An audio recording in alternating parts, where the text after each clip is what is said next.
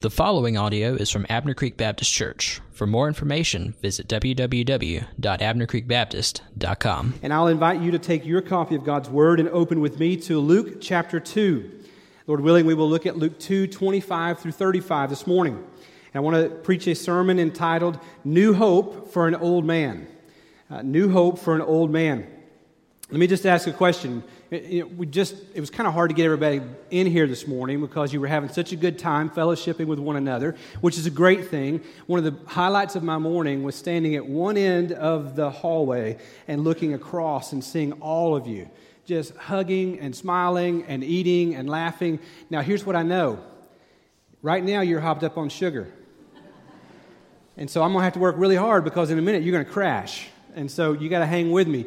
But let me ask a question. When it comes to the Christmas season, are you more Buddy the Elf, Santa, you know, or are you more the Grinch, you know, you know? I mean, I don't know who you are. I don't know what you're more like. I have to fight the tendency to be more Grinch, to be more Scrooge, um, and that's, I guess, just how I'm wired. But the older I get, the, the less I think Christmas to me at least the commercialized version of Christmas, kind of has this luster for me. It sort of loses some of its edge. I mean, when you are a kid, Christmas is everything, right? And, and for me, it was everything. Christmas was the best day of the year. Forget the Super Bowl, forget any of those things. Give me Christmas as a kid, right? But the older you get, sometimes, yeah, it's nice, but in some ways, it's just another day, right? I mean, we get together with family, hopefully, and we enjoy that, and that's, that's become the best part of Christmas for the adults. But maybe, maybe for you, you are like me and you struggle to, to continue to be joyful and celebrate the miracle that Christmas really is. We just sang that Jesus is our Emmanuel. Do you realize what Emmanuel means? God with us. God came to be with us. I mean, maybe, maybe as we grow older, we lose some of the luster because we, we oftentimes have the money to buy things for ourselves throughout the year. And so we don't get so jacked up about this one day of the year where we get stuff.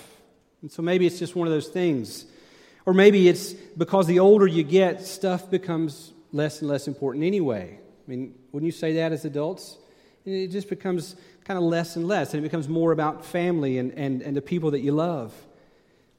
Maybe it's because if you're losing the luster of Christmas and you're fighting the tendency to be more Grinch than, than, than Buddy the Elf, it's because your focus is in the wrong place. Perhaps mine is. Perhaps, perhaps the, the message of our culture tries to push us into a place that Christmas was never designed to go. See, the, the, the objective is not that we would be Buddy the Elf or Grinch. It's that we would be more like those who gathered around that manger and understood what it meant. It would be more that we would be like Mary in the song that she sang last week. And today, it would be that we would be more like Simeon, this old man who'd waited all of his life and got to see the Lord's Christ and was amazed. And, and in, in his amazement, he erupts into joy and he says, Now, Lord, you're, you're letting your servant depart or die in peace. When you see Christ in Christmas, when, we, when that is our focus, then nothing else really matters. And that's what I want us to see this morning as we turn our look, our, our gaze toward this, this old man and his waiting for the Messiah. So if you would follow along with me as I read Luke chapter 2, beginning in verse 25. Now there was a man in Jerusalem whose name was Simeon. And this man was righteous and devout, waiting for the consolation of Israel, and the Holy Spirit was upon him. And it had been revealed to him by the Holy Spirit that, the, that he would not see death before he had seen the Lord's Christ. And he came in the Spirit into the temple, and when the parents brought in the child Jesus to do for him according to the custom of the law, he took him up in his arms and blessed God and said, Lord, now you are letting your servant depart in peace, according to your word. For my eyes have seen your salvation, that you have prepared in the presence of all peoples, a light for revelation to the Gentiles, and for glory to your people Israel. And his father and his mother, Mary and Joseph, marveled at what was said about him. And Simeon blessed them and said to Mary his mother, Behold, this child is appointed for the fall and rising of many in Israel, and for a sign that is opposed. The sword will pierce through your own soul also, so that thoughts from many hearts may be revealed. This morning, I want to show you that this, this baby made this old man wait, and this baby, though, gave this old man joy and I want us to see why he had such joy. So, first, this baby caused an old man to wait. We need to understand the context of what's happening at this time in Israel. It wasn't a very bright time in Israel's history. There had been 400 years of silence. If you read through the Old Testament, you understand that, that periodically prophets would come on the scene with a message from God. Well, it had been 400 years just let that sink in 400 years with no prophecy, with no prophet. The, the voice of God had gone, gone silent in so many ways. Now we know that, he's not completely silent. He's still speaking to, to individuals because here we read that Simeon, it was revealed to him by the Spirit that he wouldn't die until he'd seen the Lord's Christ. So God still is speaking, but not in this official capacity through a prophet. It's 400 years of silence. The Jewish people at this point were suffering under the, the, the, tyranny of the Romans. And, and the religious landscape, even in Israel, had devolved into two groups the, the Sadducees, which promoted this theological liberalism, if you will, and, and, and the Pharisees, who promoted this earning of God's favor through religious uh, legalism.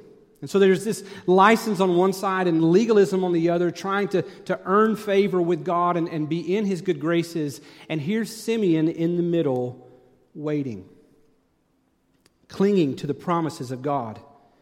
We don't know a whole lot about Simeon. We don't even really know how old he is. We assume that he's an old man here. We, we're only told that he's righteous and devout, that he lived by faith. Here it tells us that he was waiting for the consolation of Israel. The word consolation is the word paraklesis in the original, and it means comfort or encouragement. You say, well, why, what, is, what does that mean? Why is that important? Well, if you'd had 400 years of silence, living under the tyranny of, of a foreign nation with, with things just spiraling out of control all around you, I think you need some consolation. And here's Simeon in the middle, and he's, he's waiting for the consolation. And this is not some empty wait. This is not something that he just has dreamed up, and he hopes one day God might perhaps offer this consolation. But God had told through one of the prophets previously that he would give this consolation. Isaiah had said, chapter 51, verses 3 and verse 12, Indeed, the Lord will comfort Zion. He will comfort all her waste places. Her wilderness he will make like Eden, and her desert like the garden of the Lord.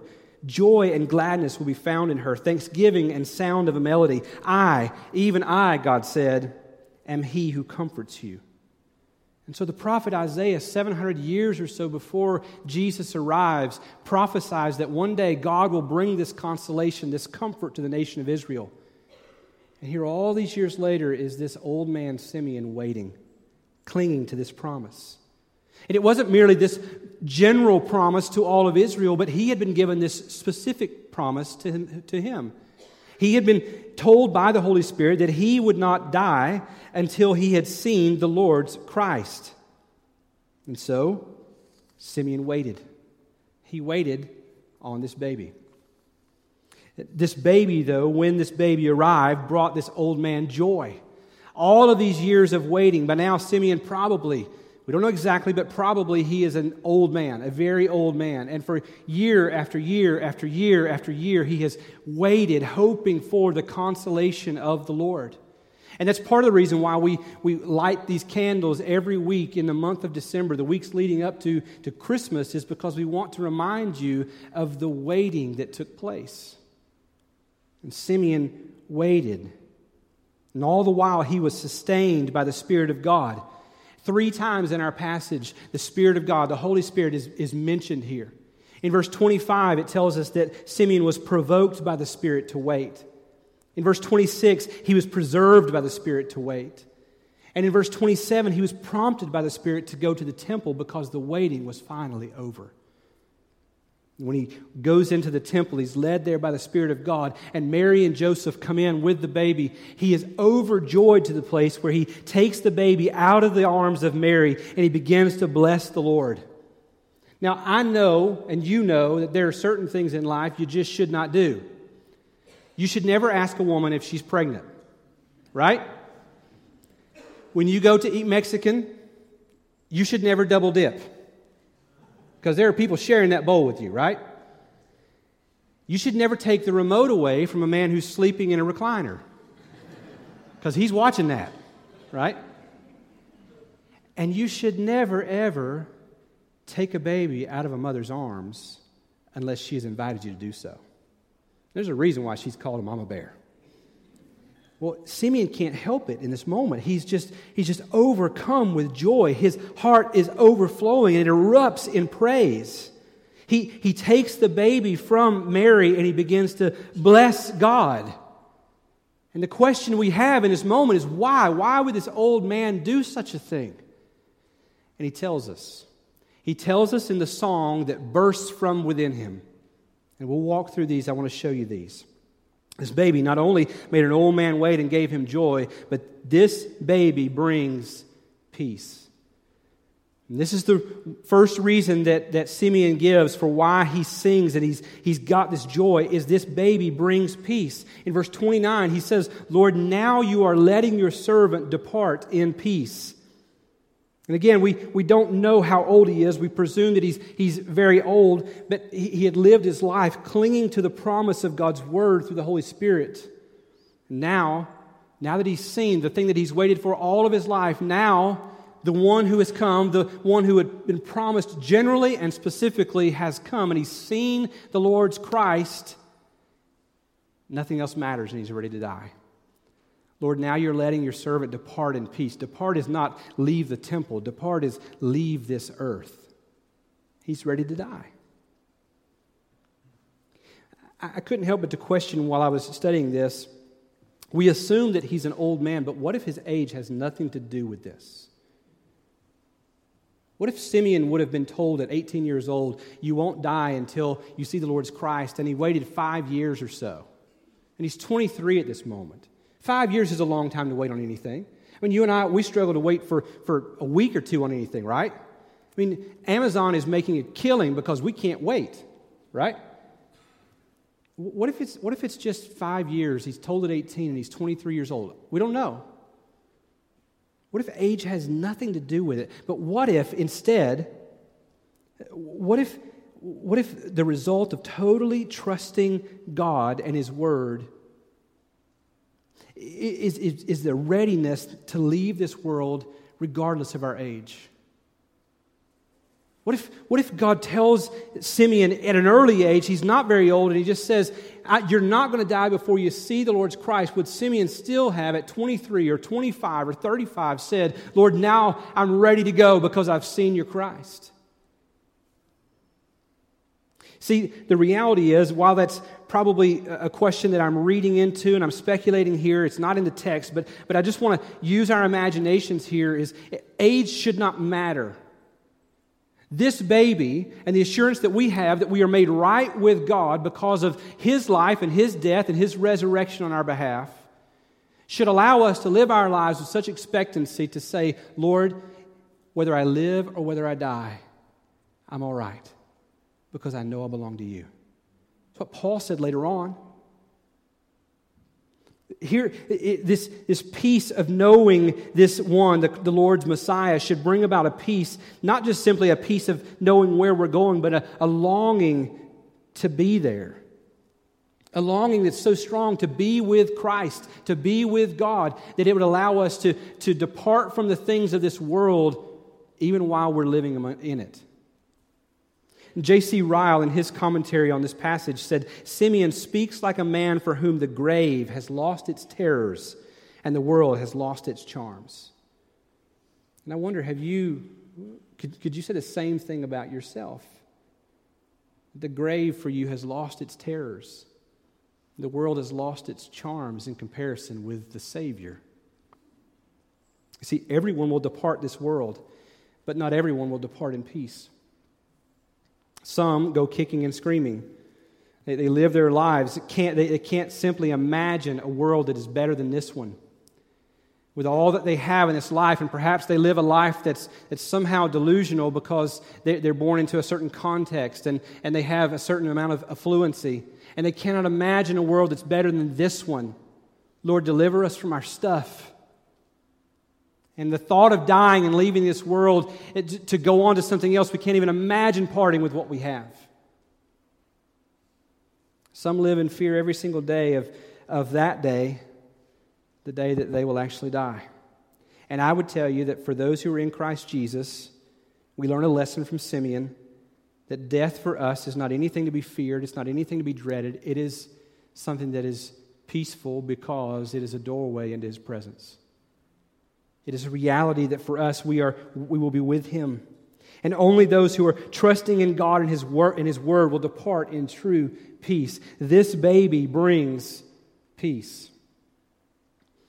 Second thing, though, that Simeon points to here of why he is so joyous is this baby fulfills promises. He says there also in, in verse 29 not only, Lord, you're now letting your servant depart in peace, but he says, according to your word. And, and I'm sure in this moment, when, when he says this, according to your word, Simeon is thinking about this personal promise to himself. But he has more in mind than just this personal promise. He has all of the history of the, the, the, the voice of God and how many times God has promised. And he has in mind that God keeps his word.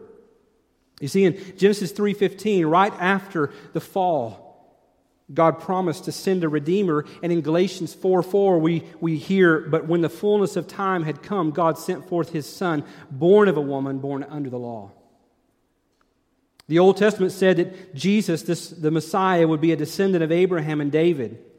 And according to Galatians 3.16 and, and, and also in Acts 13, 22 through 23, he was.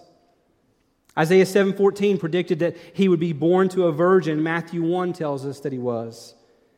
Micah 5 2 said the Messiah would be born in Bethlehem. Matthew 2 1 tells us that's exactly where he was born. Isaiah and Malachi predicted he would be preceded by a forerunner, and Matthew 3 reveals the name of that forerunner. It's John the Baptist. The Messiah, according to the Old Testament, will be a prophet like Moses, a priest forever according to the order of Melchizedek, the suffering servant who bore the sins of his people, ruler of the nations, the one exalted to the Father's right hand. And Acts and Hebrews and First Peter and Revelation and Acts again tells us all of those things are true about Jesus. You see, every promise that God has ever made, he has either already kept or he will one day. 2 Corinthians 1.20 tells us that, that all the promises of God find their yes in Christ. And that is why it's through him that we utter our, our amen to God for his glory. You see, when Simeon here is, is uttering this song, just exploding, erupting with joy, he knows that when he's looking into this, this, this child, this baby, this infant in his arms, he is looking at the answer of God's promise to the nations even in this little baby, he understands that he is the fulfillment of promises. And third, Simeon erupts into praise because this baby saves people. In verses 30 and 31, he says, For my eyes have seen your salvation that you have prepared in the presence of all peoples. Now, equating a baby as a savior seems like an odd thing to say. I mean, no one is, is held up at gunpoint and says, Oh, it's a good thing I brought my baby, right? No one goes to a restaurant and says, Oh, I forgot my wallet. Oh, yeah, I've got my baby.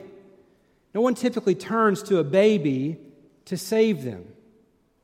But Simeon looks here at this child and says, My eyes have seen your salvation.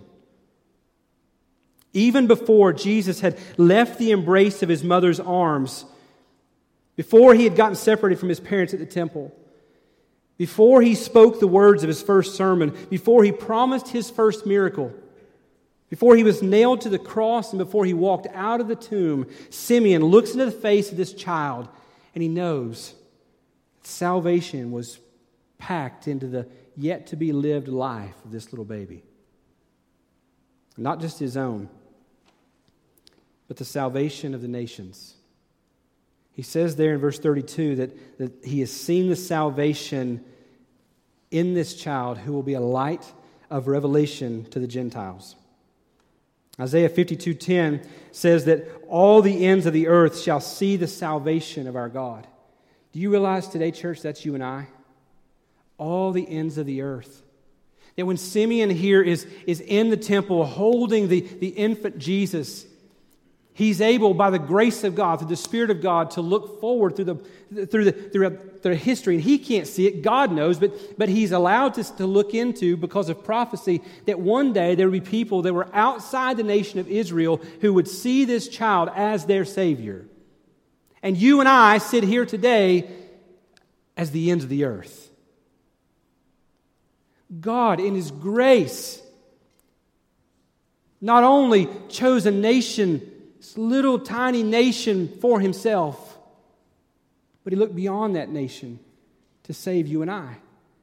In Isaiah 49, God had said through the prophet Isaiah, It is too light a thing that you should be, be my servant to raise up the tribes of Jacob or Israel and to bring back the preserved to Israel.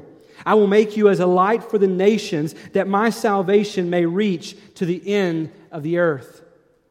And Jesus, when he came, not only does he bring peace, not only does he fulfill promises, but he saves people. And not just a select group of people in some faraway place, but he saves people to the ends of the earth. Aren't you glad? verse 32, though, he says, Not only will he be a light for revelation to the, to the ends of the nation, but he will be for glory to the people of Israel. And so, what does that mean? Well, the people of Israel throughout their history have, have not had the easiest of ways. They've been mocked, they've been ridiculed, they've been, they, have been held in oppression. I mean, they've been, they've been tortured and killed.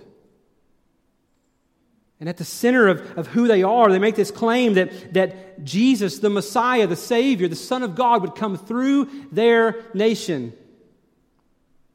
And all of, all of the mockery that Israel had endured through the centuries would come to an end with this baby. Now, all of the oppression they had suffered at the hands of foreign kings, you think about them being carried off to Assyria and to Babylon and, and now under the Roman government. All of the prophecies that had been spoken that people laughed and said, that was a long time ago. It's not happened. It's not going to happen. All of it was going to come, come true here in this baby. That Jesus would, would be for the glory of the people of Israel. Finally, they would go from being shame and a laughing stock to all the eyes of the earth would be turned to them because God would show himself to be true to his original promises through them. Through the work of this tiny baby, he would be for the glory to the people of Israel. This baby brings peace. This baby fulfills promises. This baby saves people. And the last thing that Simeon wanted us to see is that this baby causes problems. You say, don't they all? Right? At some, point, in some way or another, babies cause problems. Those 3 a.m. feedings. New parents, not really enjoyable, right? First time you change that diaper. Didn't really sign up for that one. But those aren't the problems that he's talking about. Up to this point in the book of Luke, Luke has, it, it is, it, it, with, the, with the angels on the scene and, and the song of Mary and all of these things, everything has been just rejoice, rejoice, rejoice. The Messiah is here. And for, for a brief moment here, Simeon brings some reality to where we are. And this ominous tone comes on, and he, he reminds us that this baby, while he will save people and he will bring peace and he's going to fulfill God's promises, it will not come easy. This baby will cause problems verses 34 and 35 Behold, this child is appointed for the fall and rising of many in Israel, and for a sign that is opposed, so that thoughts from many hearts may be revealed. You see, the first problem that this baby will bring is that it forces you and me to decide what we are going to do with this baby. We, we, cannot, we cannot just ignore this baby Jesus. We cannot ignore Emmanuel coming to, to, to dwell with men. We can't ignore it and say, I just won't make a decision about him. You have to be on one side or the other. You, you can't be neutral in any way. Isaiah chapter 8, verses 14 and 15 He will become a sanctuary and a stone of offense and a rock of stumbling. Many will stumble on it. They shall fall and be broken. You see, the, the picture here that Simeon and, and all the prophets gave was God would send his son to save the world, but in his coming, not everyone would be saved. That some would see him as this sanctuary to run into, as their only hope, and others would see him as this simple man from Nazareth. A lot of fancy claims. He's crazy. He claims he's God. And some would stumble over him, particularly when he was nailed to the cross. They said, Cursed is everyone who hangs on a tree. And they would trip over him. And God had prophesied, He had said that either He's going to be a sanctuary or He's going to be a, a stone of offense. And, church, today I stand here as your pastor and I tell you that there is no neutral ground. You cannot remain undecided about who this baby is. He cannot simply be this, this add on of, of, of your Christmas season. He cannot simply be another character among all the other characters. He is the central figure of human history. Time itself is divided on his life. You cannot, you cannot remain neutral. You must decide. Will you run into him as a sanctuary? To see yourself as guilty before God, deserving of the condemnation, the wrath that you deserve. And see that he came and he took your place and he lived and he died so that you might be free. Will you run into him? Or will you reject him? Will he be for you a stone of offense? And will you make claims that you've not done anything that bad? that would warrant anything that way. You see, you cannot remain neutral. You must decide. A decision to remain neutral is a decision against Him as Savior. This baby will cause problems in that He will cause you to, to have to decide. But the second problem that He will cause is when you follow Him, it will not be easy. Simeon looks at Mary here and he, and he says to her, Mary, he pauses in the middle of this and he, in, in the middle of this saying that he's, he's, going to, he's going to cause these issues. He's going to be uh, appointed for the fall and rising of many, a sign that is to, to be opposed. He, he, it's almost as if he catches a glimpse of Mary and he locks eyes with her. And for a moment, he's transported outside of how this applies to everyone else. And he looks at Mary and he says, Mary, for you, a sword will pierce your soul also. And yes, this is a specific word to Mary, but it applies to everyone who loves the Lord Jesus and who follows him. That Mary, many times over, her, her soul would indeed be pierced. Her soul, her heart would sink when, when they left the temple and realized, where's Jesus? And they would go back and find him there her, her heart, her, her soul would be pierced by the many hurtful things that people would say about him. Her heart would be pierced when her son was nailed to the tree. It would seem in that moment for Mary, perhaps, that everything that he had said, maybe it wasn't true. That all the angels had, all that they had said to her, all that she had heard when he's dying on that cross, perhaps it was all for naught. I mean, there he is dying. Not only is this her son, but all of his life seems to be crashing to an end. And her soul in that moment must have been pierced. But then, those three days later, when he walks out of the tomb, her soul is healed instantly. She knows that it was not all for naught that he was exactly who he said he was, that he was indeed there to be about his father's business, and his father's business was saving humanity. And the reality is that, that the world's hatred for Jesus, since they crucified him, will get transferred not only to Mary, but it will be transferred to all those who follow him. I was on I 85 yesterday, and a truck passed me. Um, and on the back wind, windshield or window of this, this truck, uh, they put these letters across the back window. You people just put a phrase or a saying up there, and across the back of this truck was "Born to be hated." I thought, what moves somebody to put that on their truck? You know, I mean, I have I have no idea. Uh, I mean, maybe maybe haters are going to hate, and he's just you know getting it out there. I don't know. But, but I don't know why. But, but in that moment, I know this is really silly and this is where my mind goes, but I'm watching that truck as it's pulling away from me, born to be hated. And I thought, Jesus could drive that truck. That's, that's silly, right? But it's true. He was indeed born to be hated. That a world would hate him, and because they have hated him, they would also hate us.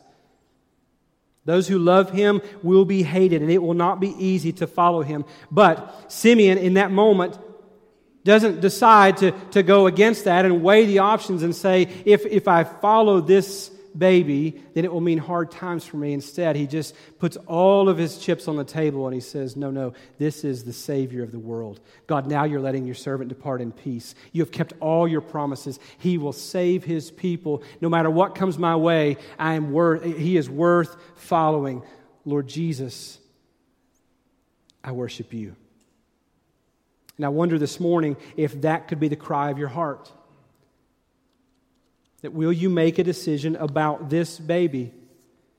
Or will you allow another Christmas season to go by where it's simply this holiday with a lot of tradition and a lot of lights and a lot of presents and a lot of food, and you'll laugh and you'll cry and you'll get frustrated with relatives and all those things, but that baby Jesus will just go on being another figure? Or will you this year see that He is God's line in the sand? And will you decide to follow him? He brings new hope for not only an old man, but for all those who will trust in him. Let's pray. Lord Jesus, thank you for your word. God, thank you that, that you have not left us in the dark. Lord, we love you because you first loved us. You loved us in, in creating us. You've loved us in sending your Son. Even now, Lord, after following you, though it is at times hard, we are looked on with, with uh, disdain from the world. Lord, I pray that you would give us the resolve, the faith to trust you, to know that even in, even in whatever comes our way, you love us still that you will not forsake any of us, that just as you came to begin with through the womb of this virgin girl, that one day you will come again and you will right every wrong and you will put away evil and death and sin forever and we will be with you. God, I pray, Lord, for in this moment, for those who have heard, Lord, that you might today grant repentance and faith Lord, I can't do that. Only you can do that. But God, I pray, Lord, that through the preaching of the gospel, Lord, that some might hear and turn from sin and trust in you. Would you do it for your own glory? Lord, in this place, I know that there are Christians here that will be going into, into situations where they will be around family members who are without Christ, friends who are without Christ, neighbors who are without Christ.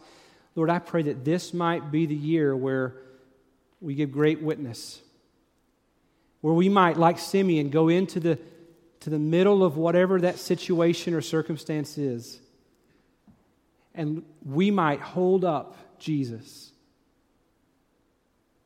And God, that others might be pointed to Him and might follow Him as a result. God, would you glorify yourself, Lord, in all that takes place. In Jesus' name, amen want to give you an opportunity to reflect and respond on what's been said.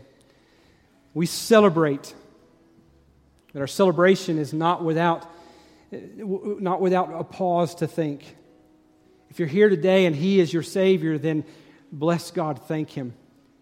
Maybe perhaps with, with the band that leads us, maybe you erupt like Simeon and you sing. But maybe you're here and you're not a believer. And today you need to trust Christ. Might I invite you to come see me on the front row? I'd love to have a conversation with you and show you how today you can turn from sin, trust in Christ, and find Him to be the sanctuary that He promises to be.